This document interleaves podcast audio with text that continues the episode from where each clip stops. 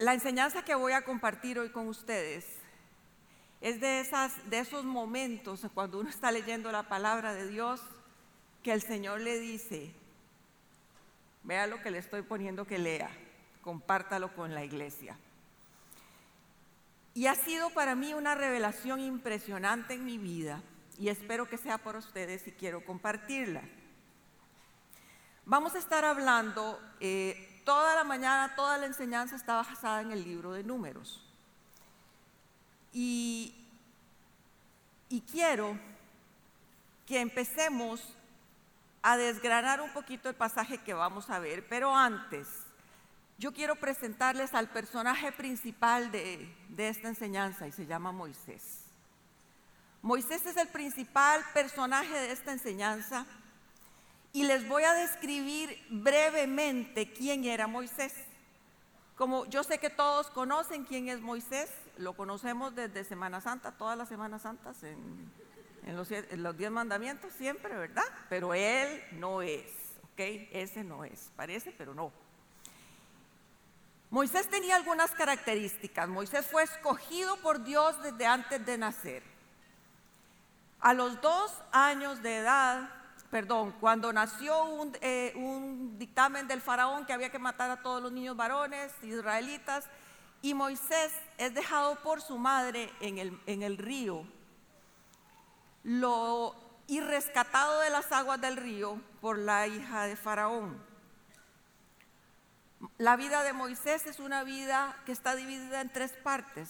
Tres eventos marcan su vida. cuarenta años en el palacio de faraón, cuarenta años como pastor de las ovejas de Jetro, su papá, es su suegro, y cuarenta años como libertador. Eso es a grandes rasgos que hizo Moisés. Sin embargo, creo que lo más importante de la vida de Moisés es su carácter.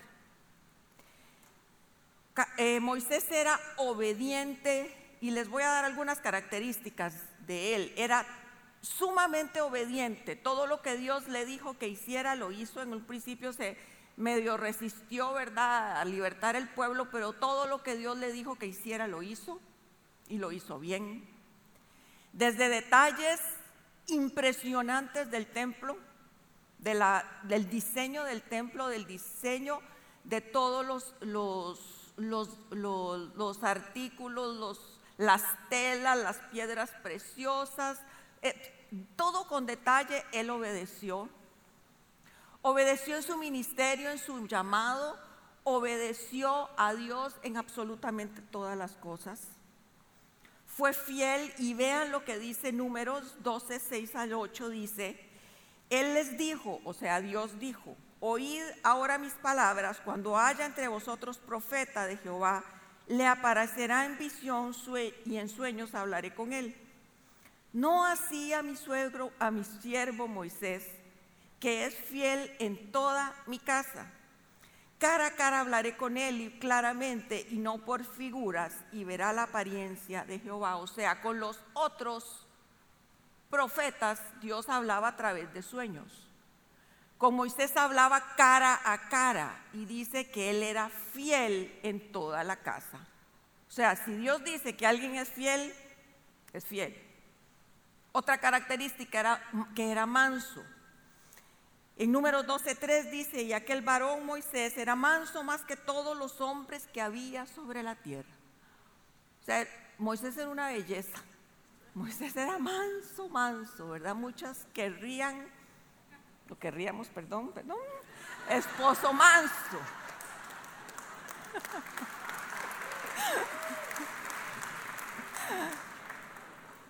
Bueno, pero les voy a decir una cosa, tampoco demasiado manso, ¿verdad? Porque entre manso y menso hay muy poca diferencia. Bueno, sigamos, perdón, perdón. Es un hombre de oración, constantemente él clamaba a Dios, no tomaba ninguna decisión si no era en la presencia de Dios, esperando que Dios le dijera cómo hacerlo, cuándo hacerlo, por qué hacerlo. Él sabía fácilmente quién era su jefe. Y otra de sus características era que era humilde. Entonces, al saber quién era el jefe, él nunca luchó por el puesto que tenía. Nunca defendió su puesto porque dijo: yo estoy puesto aquí por Dios, y si me van a quitar, me va a quitar Dios, porque Él es el jefe y no me va a quitar ningún otro. Tenía un corazón pastoral, era un intercesor por ese pueblo difícil que estaba guiando, era un intercesor y era un hombre totalmente con un corazón suave, dulce y pastoral, pero también tenía una característica que casi siempre se la vemos solo a, a, a Abraham, es que es un hombre de fe.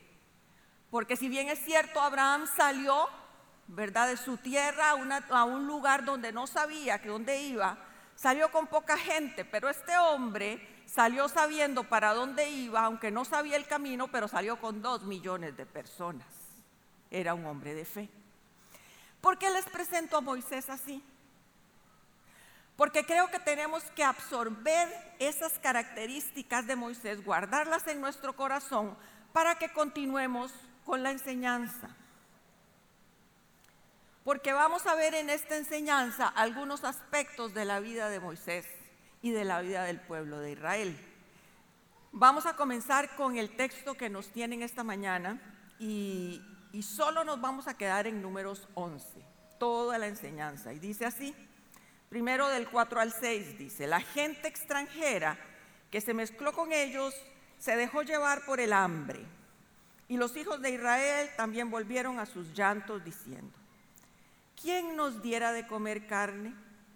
Nos acordamos del pescado que comíamos en Egipto de balde, esto es gratis, de los pepinos, los melones, los puerros, las cebollas y los ajos.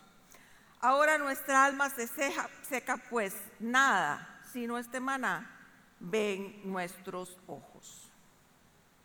Ok, esta actitud del pueblo de Israel es una actitud recurrente. Durante los cuarenta años la tuvo. Se quejó de Moisés, se quejó de Dios, se quejó de la comida, se quejó del agua, se quejó de la tierra, se quejó de que no tenían ídolos, se quejó de que Moisés duraba mucho en el monte, se quejó, se quejó, se quejó, se quejó, se quejó, se quejó. Así que no vamos a hablar del pueblo de Israel, de la queja de Israel.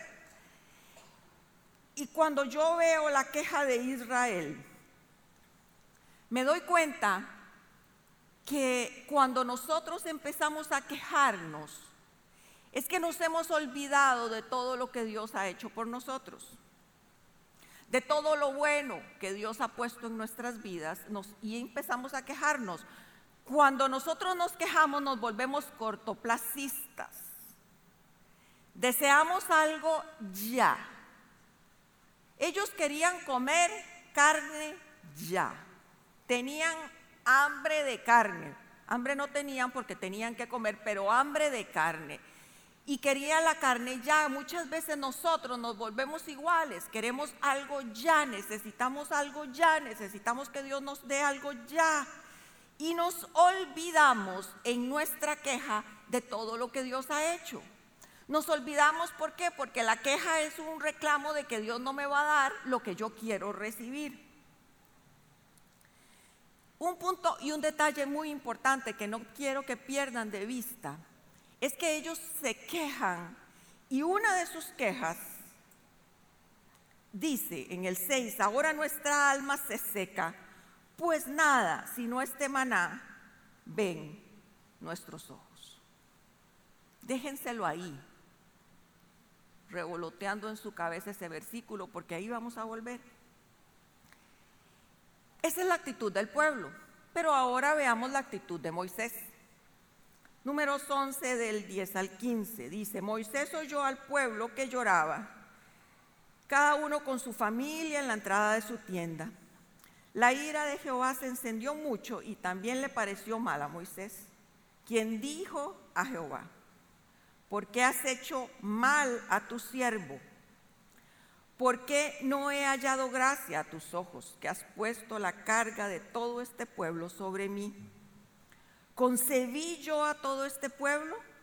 ¿Lo engendré yo para que me digas: llévalo en tu seno, como lleva la cría al que mama, a la tierra que juraste a sus padres? ¿De dónde conseguiré yo carne para dar de comer? No puedo yo solo soportar todo este pueblo. Es una carga demasiado pesada para mí. Y si así vas a hacer tú conmigo, te ruego que me des muerte, si he hallado gracia a tus ojos para que yo no vea mi mal. Quiero que observen y lean y escuchen lo que Moisés le está diciendo a Dios. Esto que Dios le dice a Moisés no coincide con el Moisés que yo de, les describí al principio. ¿Qué le pasaba a Moisés? Moisés, Moisés estaba desesperado, estaba angustiado, estaba desesperado porque no sabía qué hacer con su pueblo, estaba cansado de caminar con un pueblo, no solo con un pueblo que se quejaba, sino en el desierto con la carga de dos millones de personas, me imagino con miles de problemas de las personas, escuchando la voz de Dios, escuchando al, te, a, al pueblo, siendo el intercesor. Y ese que esperaba que Dios le dijera qué hacer, en este momento le reclama. Y Moisés tiene algunas reacciones diferente a lo que normalmente Moisés era. Igual que el pueblo se olvidó de todo lo que Dios había hecho, Moisés se le olvidó que si Dios no hubiera estado con él, porque él le dice, la carga es demasiado pesada para mí, o sea, yo no puedo con esto, ya había podido durante años, pero en ese momento le estaba diciendo, ya no puedo. A él se le olvidó que probablemente no hubiera llegado, no hubiera ni podido pasar el Mar Rojo si Dios no estuviera con él, se hubieran muerto a orillas del Mar Rojo si Dios no hubiera estado con él y con el pueblo. Los reclamos que estaba haciéndole Moisés, que él no puede con ellos, ya Moisés no estaba pensando bien, le dice, quiero morirme, mátame, no puedo más. Vean que Moisés estaba en un momento de desesperación. Vean que Moisés, su, su situación interna no le permitía analizar las cosas y ver las cosas como las, lo, las veía antes. Se le había pegado la queja del pueblo. Y la queja es contagiosa. La queja se pega. Cuando usted ande con alguien quejoso, se le va a pegar la queja. Es como el perro que ladra a medianoche. Empieza un perro a ladrar y treinta segundos después hay veinticinco perros ladrando. Es exactamente igual. Ojalá tenga usted un vecino con un perro que ladra día y noche. Ese era Moisés. Y muchas veces nos parecemos a Moisés. Todos en algún momento nos hemos enfrentado a Dios. Todos en algún momento nos hemos echado nuestro bolsillo con Dios. Todos en algún momento hemos dicho, le hemos dicho a Dios que no nos gusta lo que está pasando, que ya no podemos más, que nuestra situación es desesperante, que ya no tengo fuerzas, que ya no sé por dónde salir, que ya no sé qué hacer. Y Moisés le dice, es tu pueblo, no es el mío. Está diciéndole, como ve a ver qué hace usted, porque él no es mi pueblo, es su pueblo. ¿Quién soy yo para cargar con su pueblo, con su responsabilidad?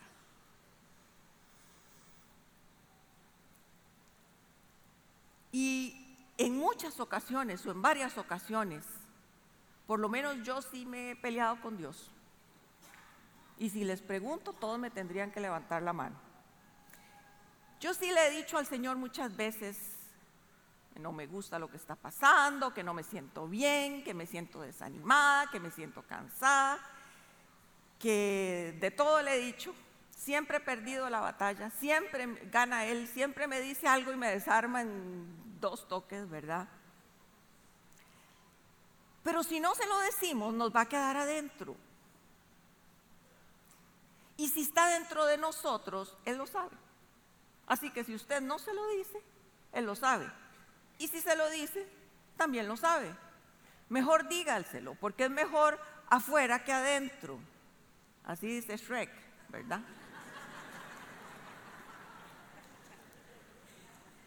Todos la vieron la película. Y lo peor es que se les quedó ese detallito. Ok, este, Dios no se enoja con Moisés en ningún momento. Dios no dice, qué bárbaro Moisés, tanto tiempo que he estado contigo, has visto mi presencia, has sentido mi mano, has visto mis milagros, has sido usado, has sido... Dios no se enoja con Moisés. No se va a enojar con nosotros tampoco. Lo peligroso es acostumbrarnos a vivir en la queja. Lo peligroso es acostumbrarnos a estar como el pueblo de Israel, siempre quejándonos, quejándonos de las cosas, quejándonos de las cosas, porque esa queja implica que usted tiene algo por dentro que no es de acuerdo a la voluntad de Dios. Esa queja nos aleja de Dios, esa queja nos hace duros en nuestro corazón.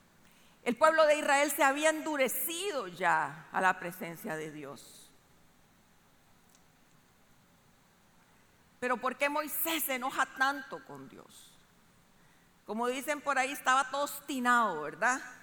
Todo obstinado de su situación. Y veamos qué dice en el versículo dieciséis al diecisiete. Dice, entonces Jehová dijo a Moisés, reúneme a setenta hombres entre los ancianos de Israel, de, de los que tú sabes que son ancianos del pueblo, y sus principales. Tráelos a la puerta del tabernáculo de reunión y que esperen allí contigo. Yo descenderé y hablaré allí contigo, tomaré del espíritu que está en ti y lo pondré en ellos, para que lleven contigo la carga del pueblo y no la lleves tú solo. Ok. Pónganse en el, en, el, en el papel de Moisés. Bravo porque está desesperado por ese pueblo. Bravo porque el pueblo le está pidiendo carne y no puede dársela. Bravo porque siente que Dios le puso una carga demasiado grande, imposible de soportar para él. Bravo porque se siente desespera, deses, desesperanzado. Y viene Dios y le dice esta respuesta. Nómbrame setenta hombres, ancianos. ¿Cómo? Si eso no es lo que yo le estoy pidiendo.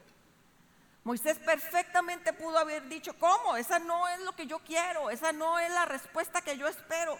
Eso no es lo que resuelve el problema de la comida del pueblo. Necesito, Dios, que me resuelvas la comida del pueblo. No me digas que traiga setenta viejos aquí a que me ayuden. Eso no es lo que quiero. Estoy como Moisés furiosa. Pero es que Dios, y escúchenme, Dios re- responde a la primera necesidad que tiene Moisés. La necesidad de Moisés principal no era la carne, no era el pueblo. La necesidad de Moisés era él mismo. Y Dios sabía que debía re, eh, solucionar el problema que Moisés estaba teniendo de cansancio, de, de desesperanza antes de continuar. Dios sabía que debía solucionarle el problema a Moisés, que eh, Moisés mismo no sabía cuál era el problema que tenía. Él debía res, eh, solucionárselo para que Moisés pudiera continuar hasta llegar a poner el pueblo a los pies de la tierra prometida. Si Dios no le soluciona a Moisés este problema, Moisés no camina más. Ahí cae, ahí muere. Moisés estaba proveyéndole a, a Dios le estaba proveyendo a Moisés la respuesta a la oración que ni siquiera le había dicho. Dios estaba resolviendo el problema de Moisés a largo plazo. No el problema inmediato que era la carne, era el problema a largo plazo para que ese hombre que él había escogido pudiera, pudiera terminar lo que Dios le había llamado a hacer. Eso era la necesidad que él tenía y ni siquiera se había dado cuenta. Dios sabía que Moisés estaba agotado, Dios sabía que Moisés estaba desesperado. Dios sabía que necesitaba alivianarle la carga a Moisés para continuar y por eso le pone setenta ancianos, hombres que pudiera derramar su espíritu sobre ellos, el Espíritu Santo sobre ellos. Moisés tenía el Espíritu Santo en él. Dios necesitaba derramar ese Espíritu Santo sobre setenta hombres más para que esos le acompañaran a seguir haciendo la obra espiritual que el pueblo necesitaba hasta llegar a la tierra prometida. Algunos estudiosos dicen que esos setenta hombres, este consejo de setenta hombres era el inicio del Sanedrín, que se perpetuó durante mucho tiempo después. Dios necesitaba que Moisés estuviera bien y le resuelve su necesidad primaria. ¿Les ha pasado alguna vez que ustedes empiezan a orar por algo y ustedes ven que el Señor empieza a contestar y a veces ni sabemos si es el Señor porque la solución va por un lado totalmente distinto del que usted esperaba? Muchas cabecitas se hacen así, porque así es.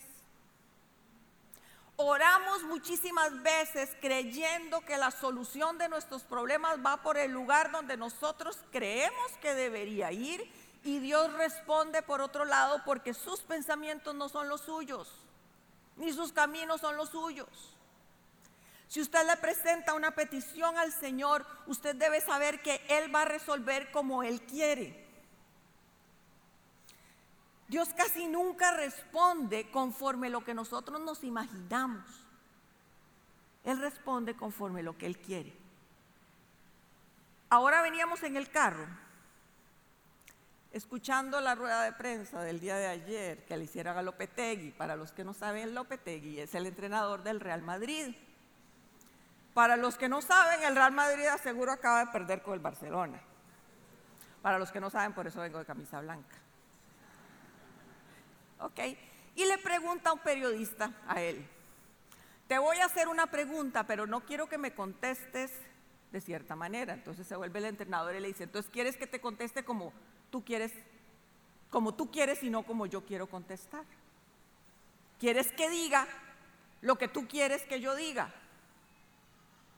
Y el, el, el, el periodista le dice, contesta como te da la gana, ¿verdad?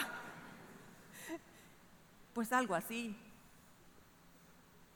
pues algo así en nuestras peticiones.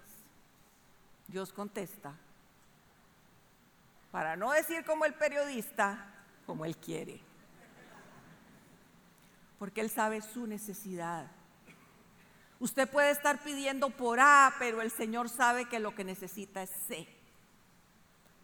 Y el Señor conoce su corazón. ¿Les ha pasado que muchas veces a las señoras que oran por sus maridos, muchas, muchas, muchas, y le dicen, Señor, que te conozca, Señor, que clame a ti, que sea un hombre de oración, de intercesión, y aunque te conozca, que ore más, que te busque más, que sea un hombre de rodillas delante de tu presencia, que sea un hombre que clame, que clame y que clame? Y nosotros le ponemos un montón de cosas a Dios, de lo que queremos que pase con nuestros esposos. Y cuando nos damos cuenta, ellos siguen igual y nosotros estamos cambiando. Porque Dios quiere tratar primero conmigo, primero con usted. Dios no quería tratar primero con la comida del pueblo, Él debía trabajar con la necesidad de Moisés de ese momento. Aunque Moisés no quisiera, ni se imaginaba qué era lo que pasaba. No se preocupe si las cosas están sucediendo después de su oración como usted no lo esperaba. Él sabe lo que está haciendo. No le dé temor, Él sabe lo que está haciendo. No importa si las cosas se le están saliendo del canasto. No importa si usted está viendo que todo se está desbaratando. No importa si la respuesta de Dios viene por el lugar que usted menos quería. Señor, puedes entrar por aquí, por aquí, por aquí, pero por aquí no. Y el Señor entra por ahí, no importa. Él es el que sabe.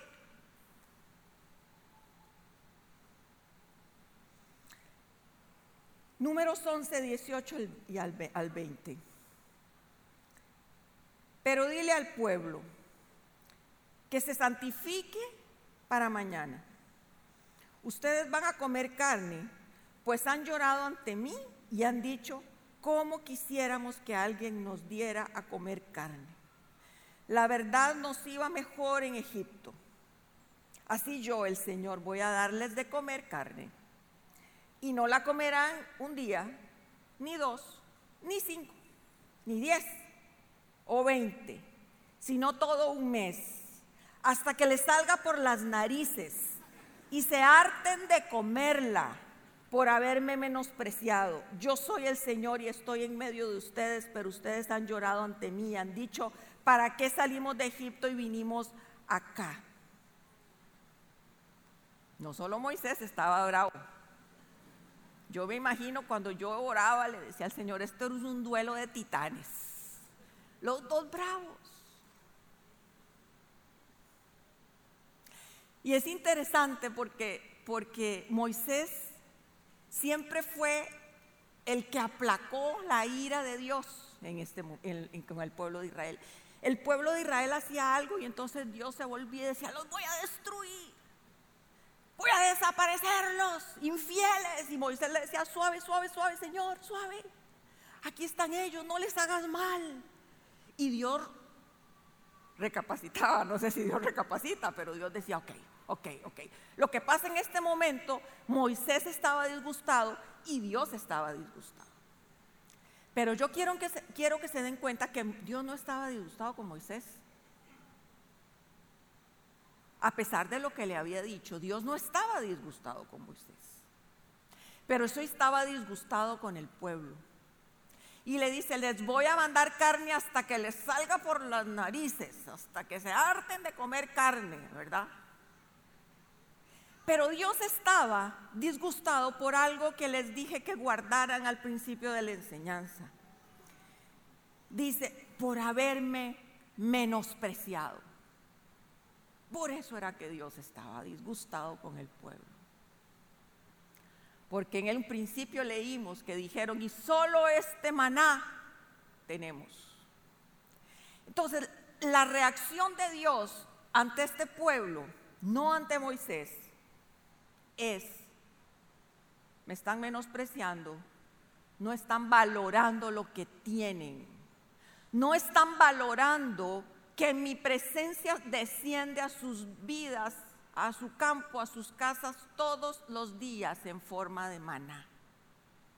Empezaron a acostumbrarse a ver al maná como una obligación que Dios tenía para con ellos. Empezaron a ver al maná como una obligación que Dios dijo que la iba a dar y que la seguía dando porque como Él es Dios y lo que dice lo cumple, pues entonces seguirá con eso. Cuidado. Cuidado, nos está pasando eso. Cuidado, Dios nos ha provisto de muchas bendiciones y nos hemos acostumbrado a verlas como naturales. Nunca lo que Dios da a nuestras vidas es natural, siempre es sobrenatural. Todo lo que usted tiene, su casa, su carro, su trabajo, sus tenis, sus calcetines, o medias, perdón, sus sus pantalones, su comida, su cobija, su cama, todo viene de parte de Dios y todo eso es sobrenatural porque si viene de Dios, las cosas que Dios da siempre son sobrenaturales. Pero nos hemos acostumbrado y creemos que hemos obtenido todas esas cosas a través de nuestro esfuerzo y de nuestra dedicación. Y yo les quiero decir que no, que es provisión de Dios. El pueblo estaba ahí vivo porque Dios estaba con ellos. El pueblo había comido y tomado agua todos los días porque Dios estaba con ellos. Pero ellos menospreciaron la provisión de Dios. Sí, ese esposo, esa esposa que usted tiene es un regalo de Dios. No nos cansemos de ver ni nos desanimemos de ver que lo que usted tiene es provisión de Dios. No empecemos a decir, es que esto ya lo tengo hace mucho, necesito algo nuevo. No, no, no, no. Muchas veces hemos perdido la capacidad de ser agradecidos con Dios. Y creemos que Dios tiene obligación con nosotros. Lo peor que nos puede pasar es dejar de agradecerle a Dios todo lo que nos ha dado. Todo lo que nos ha dado. Yo todos los días que oro en la sala de mi casa le doy gracias a Dios por mi casa. Mi, nosotros tenemos de vivir en esa casa veinte años. Y todos los días le digo, Señor, gracias por mi casa. No es ni grande ni pequeña. No es una casa lujosa, no tiene muebles lujosos ni adornos lujosos. Así como somos Ale y yo hacia la casa. Sirve.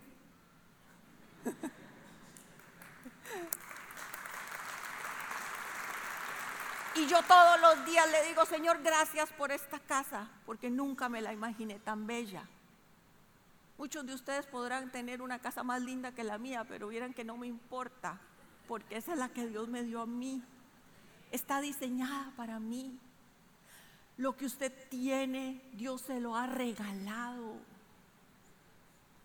Aunque le parezca pequeño como el maná, era regalo de Dios. Eso era lo que enojó a Dios. Se olvidaron de mi provisión, se olvidaron de que estoy con ellos, se olvidaron de reconocer que Él es el que nos da las cosas. La vida, la salud, todo nos lo da.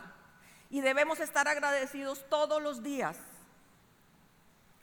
Pero ahora sigamos observando a Moisés. Dice en Números veintiuno.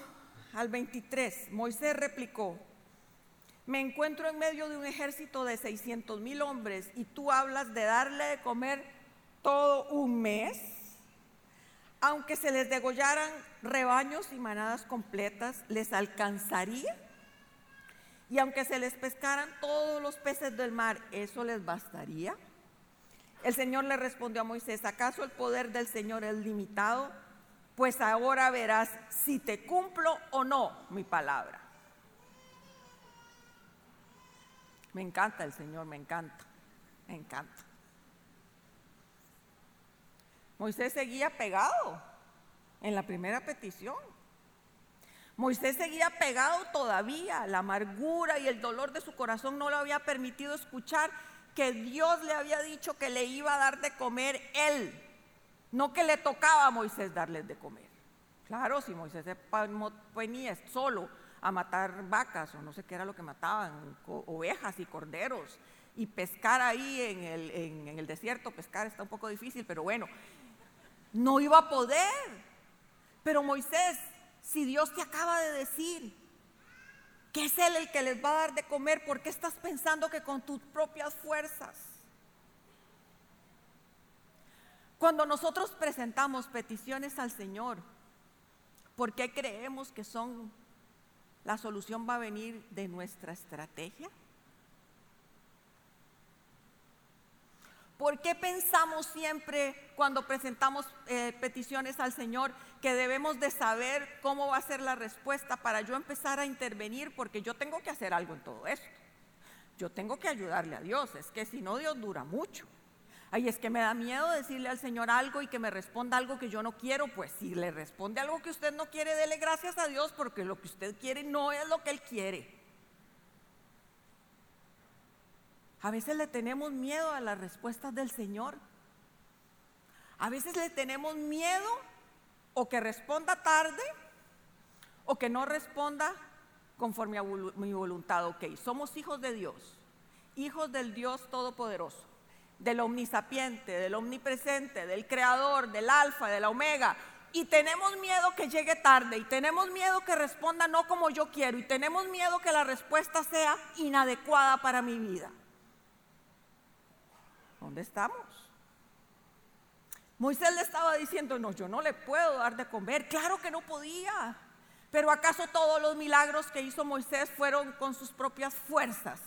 Todos los milagros que ocurrieron en el Éxodo eran la mano de Dios moviéndose.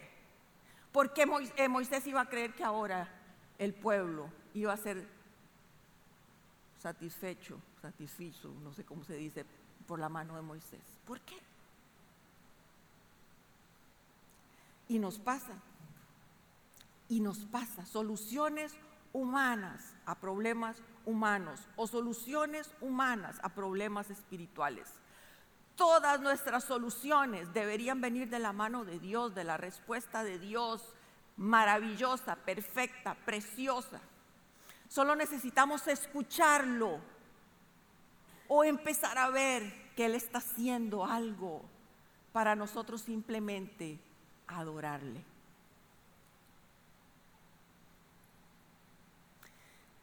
Los muchachos piden esposa, piden esposo, y lo piden con una serie de características que no existen. No hay, no hay mujeres ni hombres con las características que usted está pensando, todas juntas no. Solo pídale, Señor, quiero casarme, quiero un esposo, quiero una esposa, pídaselo. Y cállese. Porque Él le va a dar lo que usted puede soportar. Él le va a dar lo que usted puede soportar. No lo que usted quiere. ¿Para qué quiere un Brad Pitt a la par? ¿Para qué? ¿Para qué quiere una de Angelina Jolie? ¿Para qué? Sí, yo sé para qué, pero son treinta, cuarenta, cincuenta años a la par de la persona donde valen más otras cosas. Y Dios sabe lo que usted necesita. Eso es así en todas las peticiones. Lo pongo jocoso porque sé que a la gente le gustan estos ejemplos, pero así es en todo. Necesito trabajo. El Señor va a responder para lo que usted necesita. Y si usted tiene un trabajo y no quiere estar en el trabajo, pero usted sabe que tiene que orar para que el Señor le dé otro trabajo, pero el Señor sabe que usted debe de quedarse en ese trabajo todavía, ahí se va a quedar.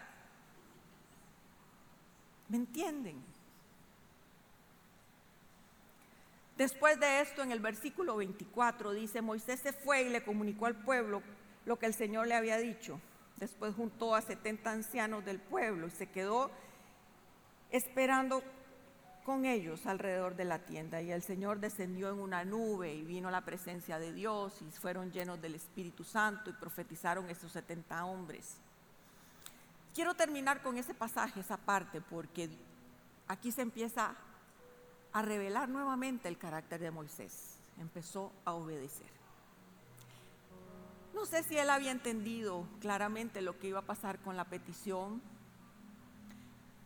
Dios le dio de comer al, a Israel después de que cumplió lo que Moisés necesitaba. Y, Dios en, y Moisés, en medio de su confusión, de su cansancio, obedece. Le obedece a Dios y hace lo que Dios le pidió que hiciera. Esta enseñanza tiene muchas ramas y yo quiero resumírselas. Cuidemos nuestra queja, porque nuestra queja nos hace olvidarnos de lo que Dios ha hecho. Empecemos a agradecer cada detalle de nuestra vida delante de Dios. No nos olvidemos de que Dios es nuestro proveedor y nuestro ayudador, nuestro consejero, nuestro refugio, nuestra torre fuerte. Cuando estamos cansados, como estaba Moisés, no es momento de tomar decisiones. Es momento de presentarse delante de Dios y decirle: heme aquí, ¿qué hago? Responde a mi necesidad. Y lo último es, si usted tiene una petición ante el Señor, no espere que conteste, conteste como usted quiere. Él va a responder a su necesidad primaria. Él va a empezar a responder por el lado que Él quiera. Él es soberano. Él va a empezar a mover piezas que usted ni siquiera se imagina. Y cuando su respuesta sea clara, cuando la respuesta de Dios sea clara para usted, cuando usted vea su petición contestada, va a volver a ver atrás y va a decir: definitivamente Él sabía lo que estaba haciendo. Gracias por acompañarnos en Comunidad Paz. Te invitamos a compartir este mensaje y no olvides suscribirte a nuestro canal de YouTube. También puedes seguirnos en todas nuestras redes sociales como Gente Paz o en nuestro sitio web paz punto c r.